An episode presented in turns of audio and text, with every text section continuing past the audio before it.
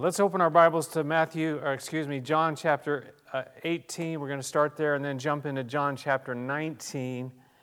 John chapter 18 first, and then we're going to jump over that into John chapter 19. And uh, we, we finished chapter 17, the prayer of Jesus, and, and uh, the things that Jesus prayed about. He prayed about eternal life uh, through knowing the Father and the Son, and we talked about knowing Him, that we need to know the Father. We need, we need to know God. We can have a relationship with Him and know Him. Uh, Jesus prayed for us that we would be protected from the evil. He prayed that we would be unified, that we would join together and fight together. He prayed that we would be set apart from the world that we wouldn't be just like the world, but we would be in the world, but not of the world. And then he also prayed, we, we looked at this last week, that he sends us into the world. And so you and I, we are all missionaries and, and uh, with a light, with a, a, a light. And, and uh, you know, uh, I prayed last week that you would have opportunities, that each one of us would have opportunities just to be a light out in the world. And I'm going to keep, keep praying for that and maybe you had an opportunity just to shine that light uh, in the world uh, this week. And, and it's getting darker, really, it's getting darker. And I think uh, that just makes our light shine brighter. The darker it gets, the light shines even brighter, you see. So you and I are lights in the world uh, because of the light of Jesus in us. And, and Jesus is still praying for you, and He's still praying for me, and the best is yet to come. There's no question about that. The best is yet to come. Uh, come. Now, today, uh, I'm going to talk mostly from John chapter 19. I'm going to come back to John chapter 18 and, and some other parts that we missed. But I want to look today at, at Jesus' death and his burial. And they're not easy things to look at. In fact, they're difficult things to look at and, and to, to contemplate the death and the burial of, of Jesus. But the exciting thing is that Sunday's coming. There's a man, and we're going to hear his, his message at the very end here, uh, who said, It's Friday, but Sunday's coming. Now, I, I used to hear that phrase from Bill Kinnaman. He used to bring that up. He'd say, It's Friday, but Sunday's coming. And, and, but the guy who wrote those words, uh, we're going to hear from, uh, from his message at the end. Things are difficult. Things are not, not good at all, but there's hope, you see. Sunday is coming, and that's what it is. It's not the end, it's only the beginning. The truth is, the cross was only the beginning, it's not the end. The world, and, and that's what Satan wanted, you know, to get rid of Jesus, it's the end, but really it was only the beginning. Only the beginning, the power of the cross to save us, to heal us. So let's, let's uh, pick it up. We've got a lot to cover here today, so we're going to move really quickly. John chapter 18, verse 1, he says, When he had finished praying, Jesus left with his disciples and crossed the Kidron Valley. On, on the other side, there was an olive grove, and he and his disciples went into it. So he finished praying this prayer in John chapter 17, the, the Lord's Prayer, the prayer of Jesus. And then it says they ended up in this garden in, in uh, this olive grove, which is we know as the Garden of Gethsemane. We're going to look at that in more detail. We see also in chapter 18 the denials of Peter. We see uh, Jesus before Pontius Pilate and the whole thing that happens there and the idea of Jesus being a king. Uh, and we will get back to all that. But now I want you to jump with me to John chapter 19 and verse 1. After all that had happened there with Pontius Pilate, it says in verse 1 of chapter 19 then, then Pilate took Jesus and had him flogged. And the soldiers twisted together a crown of thorns and they put it on his head. They clothed him in a purple robe and they went up to him again and again, saying, Hail, King of the Jews! And they struck him in the face. The, again, uh, the, there's not a whole lot of uh, detail that's given here, but when you study and you try to understand what exactly happened uh, to Jesus in this, in this account here, the Romans, uh, they would take a whip, for this thing called flogging. And they would take a whip and it was, and they would put uh, at the end of these strips of leather, they would put pieces of bone or pieces of lead. And, and, and so they would take these, and, and, as they would, you know, strike the back, the, the prisoner would be, you know, tied to a post, and they would strike the back with the, you know, this, this whip with lead and, and bone in it. And, and often, it was so brutal, often the prisoner did not survive the flogging itself. Now, the reason they would do this was to get the prisoner to confess their crimes and to speak out their crimes. And as if they would confess, uh, many times the flogging would become less severe and less severe, you see. But in this particular case, Jesus had nothing to confess. He had done no crimes whatsoever, you see. And so he, he never received any lightening up of the flogging, so to speak. And so they gave him the full measure, the full brunt was, was taken, the full brunt of the, the beating was upon Jesus. He never spoke up and said, Well, yeah, this is what I did wrong. One of the passages that is so powerful in the, in the Old Testament about the cross and, and this time in, in, uh, in our world's history is in Isaiah chapter 52 and Isaiah chapter 53. In Isaiah 53, it's seven, uh, in verse 7, it said this As a lamb before her shears is silent. Jesus didn't say anything. Why? Because he was taking this upon himself. Isaiah chapter 3, verse 5 says this He was wounded. Some translations say pierced for our transgressions, he was bruised for our iniquities. The chastisement for our peace was upon him, and by his stripes we are healed.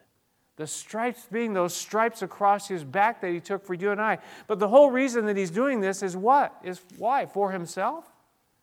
No, he's doing that for you and for me, for our transgressions for our iniquities, for our sin. Basically, he's, he's taken this to, to bring about our forgiveness, to bring, bring about our, our, our healing, it says here in Isaiah chapter 53. In the Bible Gateway, it, speaking about this, uh, these stripes, it had a little footnote there that said, blows that cut in blows that cut. It wasn't just a little, you know, thing on the on the arm, you know, where you got slapped on the, the wrist kind of thing. This this is, you know, ripping into his back. His body broken open.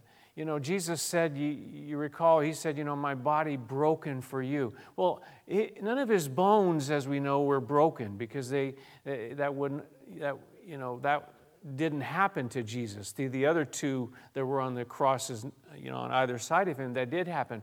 But Jesus, he, he never had a broken bone. So when Jesus said, My body's broken for you, he's speaking about this here where his body is broken open, his flesh is completely ripped open for you and for me, that we might be healed in every way.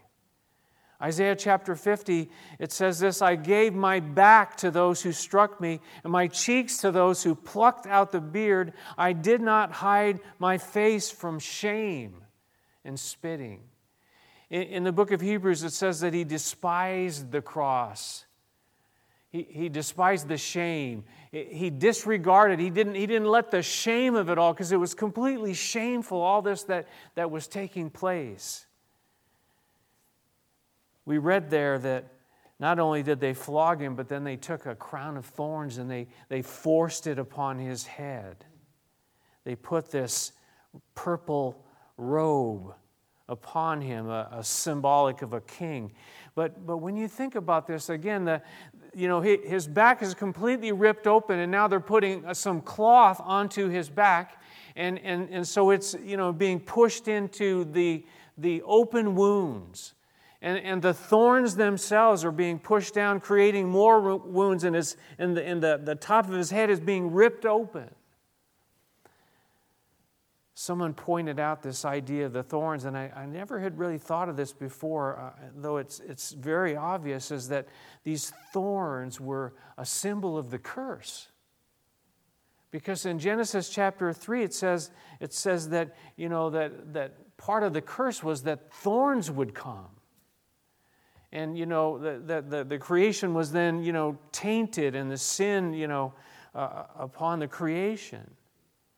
But Jesus bore the curse of our sins. He bore this curse upon himself. You know, we, again, we have no clue how brutal this really was. I, you know, I went into the basement uh, this week and I, and I was, there was a little box down there making a noise, and my wife was about to, I couldn't hear it. You know, when your hearing starts to go, you can't hear certain frequencies. I couldn't hear it. And she's saying, if you don't do something about that noise, I'm going, what noise? But I went down there, and so I'm trying to look at this box with the battery and all that, and I, I reach up like this, and I, and I get this splinter in my finger. This tiny, tiny little splinter in my, it went under the fingernail. And so I said, I got this really hurts. I got to get this out of here. And so I'm digging this thing out and it's breaking all to pieces. And I cut the nail. And you know what? I'm, I'm going like, this really hurts. And I'm about to start crying or something. Can, you, know, that's just a, an illustration of the fact that, you know, we think these little tiny things are something when, when they're nothing compared to what Jesus took for you and I. Nothing compared to, to what Jesus took upon himself. It says they struck him in the face. In Isaiah chapter 52, uh, you, you, know, and, and if we truly believe that Jesus was God the Son, right, which we do, the Bible teaches that, this is now the face of God that they're striking. They're striking the face of God. But it says this in Isaiah chapter 52 it says, Just as there were many who were appalled at him, his, his appearance was so disfigured beyond that of any man, and his form marred beyond human likeness. Did you, did you hear that? He was basically unrecognizable as a human being. He was beaten so badly. Even this picture here, that, that, you know, that doesn't show even the half of it. That he was, he was brutally, brutally beat. I, I was, I, found, I came across a verse in my, in my, um, my own time in the Word and, and uh, Psalm 95, and I, and it says this in verse 6. We used to sing this, this chorus. It says, Come, let us bow down in worship. Let us kneel before the Lord our Maker. When you look at the, the words that are used in that phrase, you look you know, a little bit deeper. It says, literally, it says, Come, let us bow down in worship. Let us kneel before the face of the Lord before the face of the Lord our Maker. You know, the, they were striking the face of the Lord. But you and I, as, as our lives have been changed by the cross and by what Jesus Christ did for us, we bow down and worship before His face. We don't strike our face. The world is still striking at the face of Jesus, by the way. But you and I, we bow down.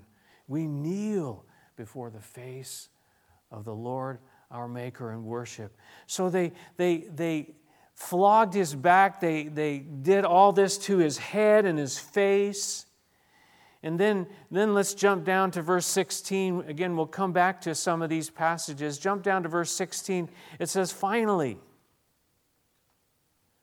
after all these things they were doing to him, finally Pilate handed him over to them to be crucified.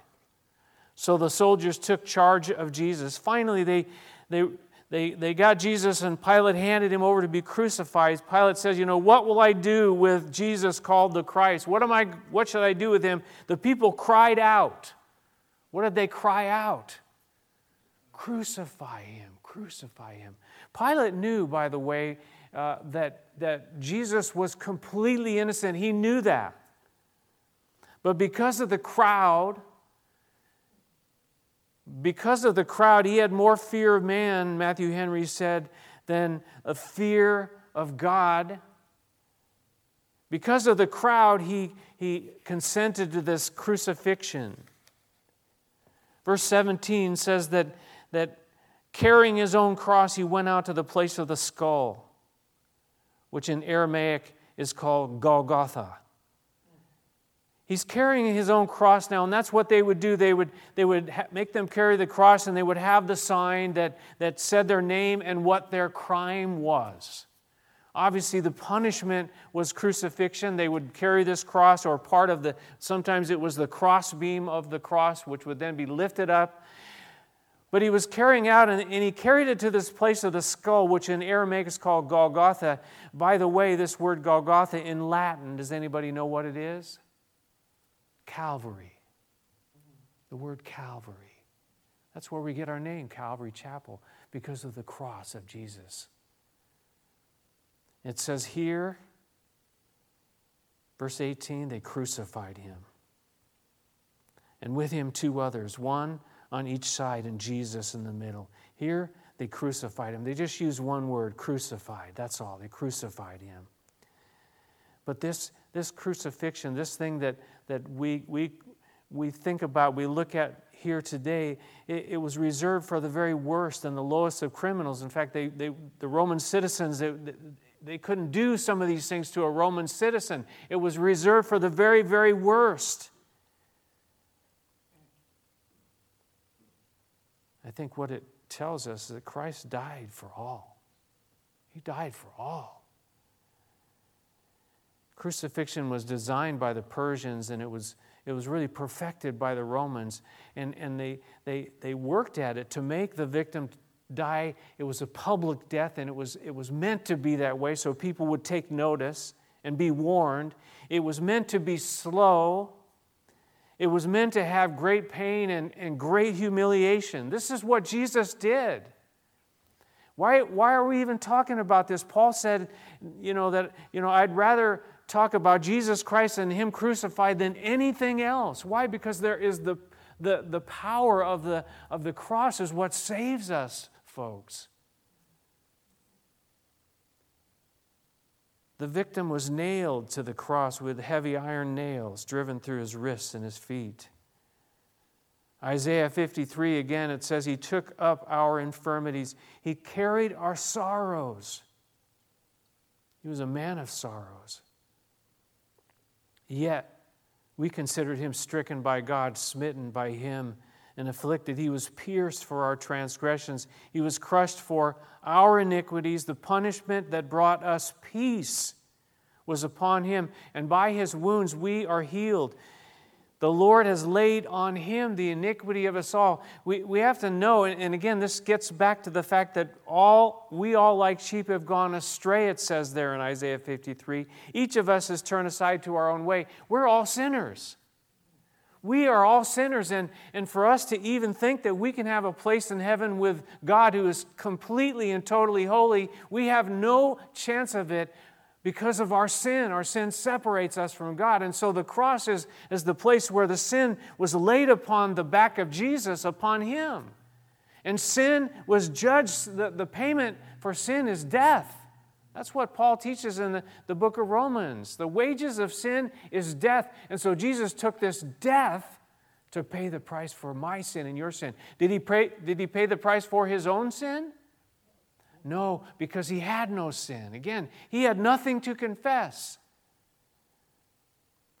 It says, with him there were two others, one on each side, and Jesus in the middle. And Jesus came, he came, he took the, the, the body of, of flesh. He took, you know, human flesh. He, he was incarnated and, and, and to be just like us. He lived as one of us in the very center of humanity. And we, we see one on one side and one on the other. And you, and you look at the story of these two. One of them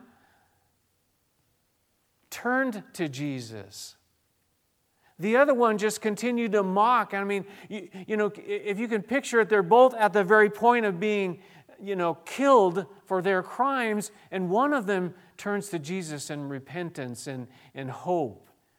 And the other one continues to mock, and, and it's still the same today, where many will, will continue to mock even up to the very last breath to the one who only can save them. Somebody said this the whole of humanity was represented there, the sinless Savior in the middle. the saved penitent or one who turned on one side, and the condemned impenitent, impenitent on the other side. Jesus in the middle, Jesus there for us, for you, and for me. Look at verse 19. Pilate had a notice prepared and fastened to the cross. And it read, Jesus of Nazareth, the King of the Jews. Many of the Jews read this sign, for the place where Jesus was crucified was near the city. And the sign was written in Aramaic, Latin, and Greek. The chief priests of the Jews protested to Pilate, Do not write the king of the Jews, but that this man claimed to be the king of the Jews. And Pilate answered, What I have written, I have written.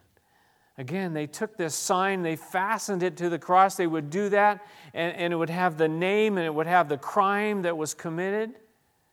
In Jesus' case, you know, there was no crime.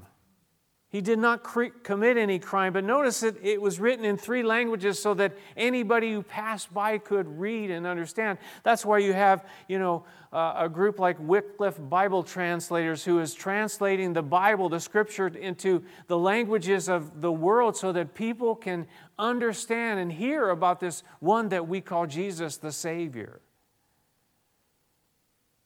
Verse 23 When the soldiers crucified Jesus, they took his clothes, dividing them into four shares, one for each of them, with the undergarment remaining.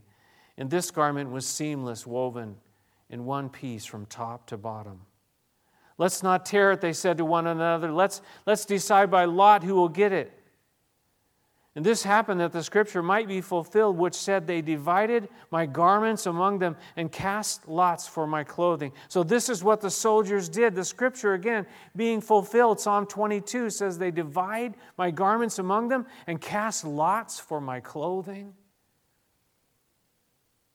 Verse 25 Near the cross of Jesus stood his mother, his mother's sister, Mary, the wife of Clopas, and Mary Magdalene. And when Jesus saw his mother there, and the disciple whom he loved standing nearby, he said to his mother, Dear woman, here is your son. And to the disciple, Here is your mother. From that time on, this disciple took her into his home. Later, knowing that all was now completed, and so that the scripture would be fulfilled, Jesus said, I am thirsty. If you can imagine these women there, they were looking, and John was there. But Jesus, from the very point of death, right at the point of death, he's caring for his mother. He was about to have his last drink. He, he, he, he spoke about her to John. He spoke to John about her. And, and if you can picture Mary looking up and seeing her son crucified, her firstborn crucified, witness of the pain and the humiliation and the shame and the suffering and the death, David Guzik pointed out. It's, it's again fulfillment of what happened when Jesus was just a child, and, and there was a man named Simeon who saw this baby in Mary's arms, and, and he was waiting to see this baby, and, and he said, A sword will pierce your own soul too. Verse 29 a jar of, of uh, wine vinegar was there, so they soaked a sponge in it. They, they put the sponge on a stalk of the hyssop plant, they lifted it to Jesus' lips. And when he had received the drink, Jesus said, It is finished. It is finished. And with that, he bowed his head and he gave up his spirit. Notice he said it was finished. What was finished? The finished redemption of our souls, the payment of the, of the price for our sins. We're going to look at that word uh, on Good Friday. But it says that, that when, when this was accomplished, it says he gave up his spirit. Notice that he gave it up, it wasn't taken from, from him. He's, he said that earlier in John chapter 10 No one takes it from me, my life, but I lay it down of my own accord. I have authority to take it, to lay it down and authority to take it up again. Jesus, He gave His life for us. You see, uh, nobody took His life from Him, He gave His life for you. He gave His life for me. Verse 31 Now it was the day of preparation, and the next day was to be a special Sabbath. Because the Jews did not want the bodies left on the crosses during the Sabbath, they asked Pilate to have the legs broken and the bodies taken down. The soldiers therefore came, and they broke the legs of the first man who had been crucified with Jesus, and then those of the other. But when they came to Jesus and found that he was already dead, they did not break his legs. Instead, one of the soldiers pierced Jesus' side with a spear, bringing a sudden flow of blood and water. The man who saw it has given testimony, and his testimony is true. This is John. He knows that he tells the truth. He testifies so that you also may believe. John, John was there, he saw, he, he, he knew it was true, he, he, he testifies to the truth of it. So, so what? So that you and I would believe in, in the fact that Jesus died on the cross for us, that he paid the price for our sin, and, and it's the only hope that you and I have. That you and I would believe. Finally, in verse 38, Later, Joseph of Arimathea asked, Joseph, asked Pilate for the body of Jesus. Now, Joseph was a disciple of Jesus, but secretly, because he feared the Jews. With Pilate's permission, he came and he took the body away. away. And he was accompanied by Nicodemus, the man who earlier had visited Jesus at night. Nicodemus brought a mixture of myrrh and aloes, about 75 pounds. Taking Jesus' body, the two of them wrapped it with the spices in strips of linen. This was in accordance with Jewish, Jewish burial customs. And at the place where Jesus was crucified, there was a garden, and in the garden, a new tomb in which no one had ever been laid.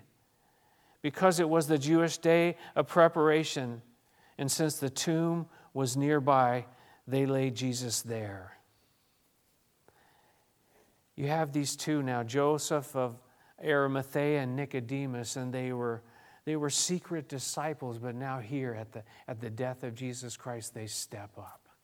They finally step up. And they do what they needed to do. They, it says that Joseph, he boldly went and asked Pilate for Jesus' body. It, they take and they carefully wrap the body of Jesus. And, and if you can imagine it, they, they carefully did this with, with the spices and with the linen. And, and they, they did these things that the body that was, again, unrecognizable, and the bruises that were there, and the, the side pierced open.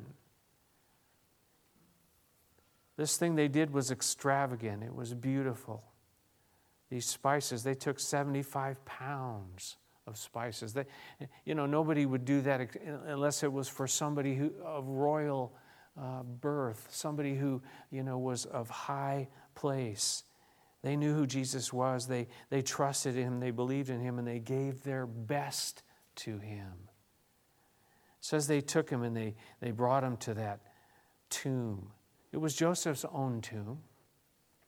And there was a garden nearby it said. And, and I wonder, you know, we've been to Jerusalem and, and we were there uh, last year uh, about this time and we went to this place called the Garden Tomb. And this is a picture of the Garden Tomb and, and it's a beautiful spot. And there's a channel below where you could see where the, where the stone would be there to roll in front of the, the tomb. Now, do we know for sure this is where Jesus' tomb is? No, there's definitely debate about this, but it was something very like this, if not this. And, and just to the other side, there's a big cliff. And, and in the cliff, and it, it's, it's been eroding, but, but in the cliff, if you look at old pictures, you can see that looks like a, a, a picture of a skull, picture of a face there on the side of this cliff. And, and, and down below, now, at this point in time, there's like a bus station there where people would come and go. It was like that uh, in times of Jesus as well. And it's just outside the, the wall of the old city of Jerusalem.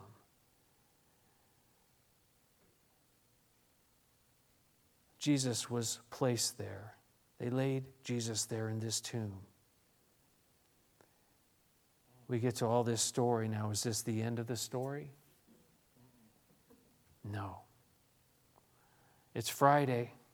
Today's only Sunday, but it's Friday, but Sunday's coming, you see. This is the, this is the point of hope.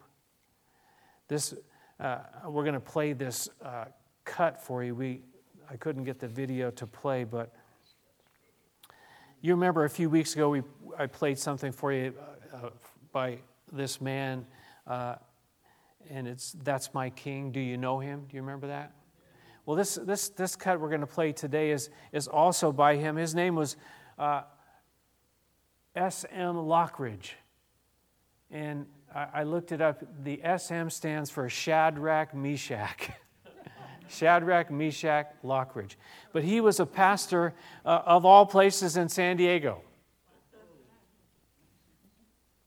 And he was, uh, he was a pastor there from 1953 to 1993, just just before I was born. I was born in 1955, and he was a pastor there for 40 years and until he passed away in, in the year 2000. But he had this message, and, and uh, you know, it's, it's, it's incredible. But it's a, it's a message of hope. And, and someone else wrote this, not, not uh, Pastor Lockridge, but he said this No matter how dark or hopeless things seem, hold on, there's Sunday coming. And there's hope in that resurrection. And that's the hope for you and I. So we're going to hear that then, and we'll, we'll close in prayer, okay?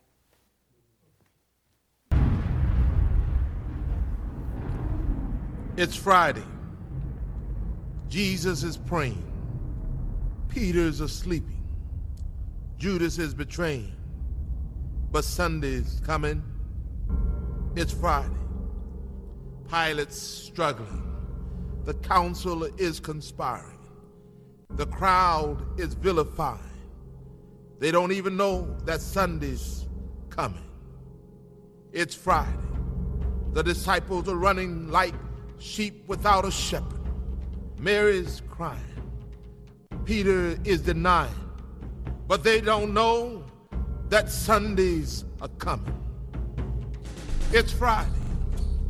The Romans beat my Jesus. They robe him in scarlet. They crown him with thorns.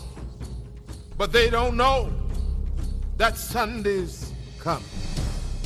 It's Friday. See Jesus walking to Calvary. His blood dripping. His body stumbling. And his spirit's burdened. But you see, it's only Friday. Sunday's coming. It's Friday. The world's winning. People are sinning. And evil's grinning.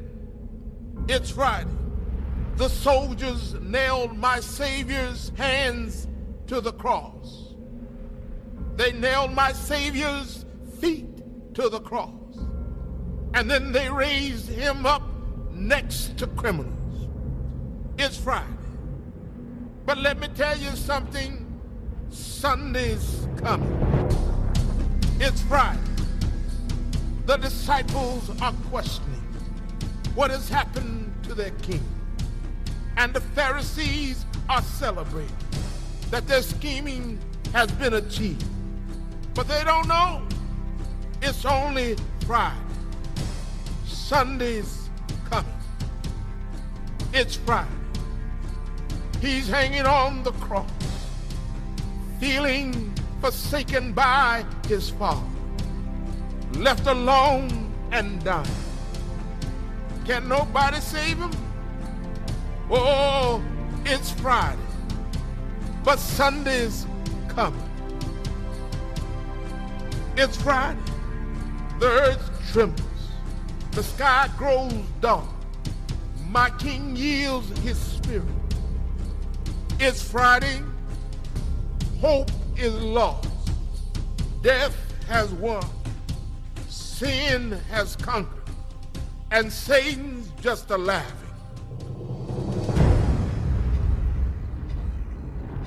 It's Friday. Jesus is buried. A soldier stands guard, and a rock is rolled into place. But it's Friday. It is only Friday. Sunday is a coming.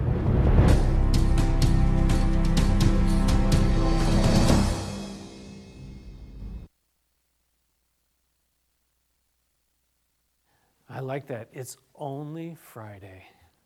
I mean, some, some, some of the things in our lives, we got to remember that. You know what? It's only Friday. Sunday is coming. Let's pray together. Let's have the worship team come and, uh, and be ready to sing when we um, finish prayer. Let's all stand together, shall we? Our great and awesome God, we look forward to. Uh, Sunday, this Sunday, where we celebrate Easter, we celebrate uh, all that you did on that cross for us. We thank you, Jesus, uh, for, for the brute, brutal whippings and uh, the, cr- the crown of thorns and the piercing of your side and the striking in the face and all these things that were done that, that, that our sins might be covered, that our sins might be paid for, that we might find uh, eternal life and hope and truth in the cross of our Savior Jesus Christ. They could not keep you in the ground. The Bible says they could not keep you, death could not hold you because Sunday was coming and the, the resurrection of life. Lord, I thank you so much. I, I, I, I confess that, that I'm a sinner and, I, and, and without your love and, and forgiveness, I would be lost forever for eternity. But, but in you, I have the hope of a, eternal life. I have the, the certainty of heaven and, and living with you forever and ever. And even now, the life that you give me uh, uh, day by day, and for each one of us, you've given us life abundantly. Father God, I, I, just thank you so much that you loved the world so much you gave your son. And that your son gave his life that we could have life. I pray you to encourage each one of us, Lord, that, that the power of the resurrection, the power of hope, the power of what you did, and that even though things sometimes look dark and bleak, yet Sunday's coming and the power of the resurrection is, is alive and real and, and working in our lives, and that you're going to turn things around. You have a, plans for us to give us a hope and a future. Even in our darkest moments, you, you know what's going on and you, you have it covered. You have it, you have it taken care of, and you, you're going to work it all out for good. Father, I pray as well for any that might be listening that have never seen, never thought about, never heard about the cross. Maybe it's you and you need to open your heart and life to Jesus. You can do that. And as I did uh, back in 1976, and, and just ask Jesus into your life and say, Jesus, I am a sinner. I am lost. So please, please forgive me because of that cross over 2,000 years ago, what you did for me. And I ask you in today. In Jesus' name, amen.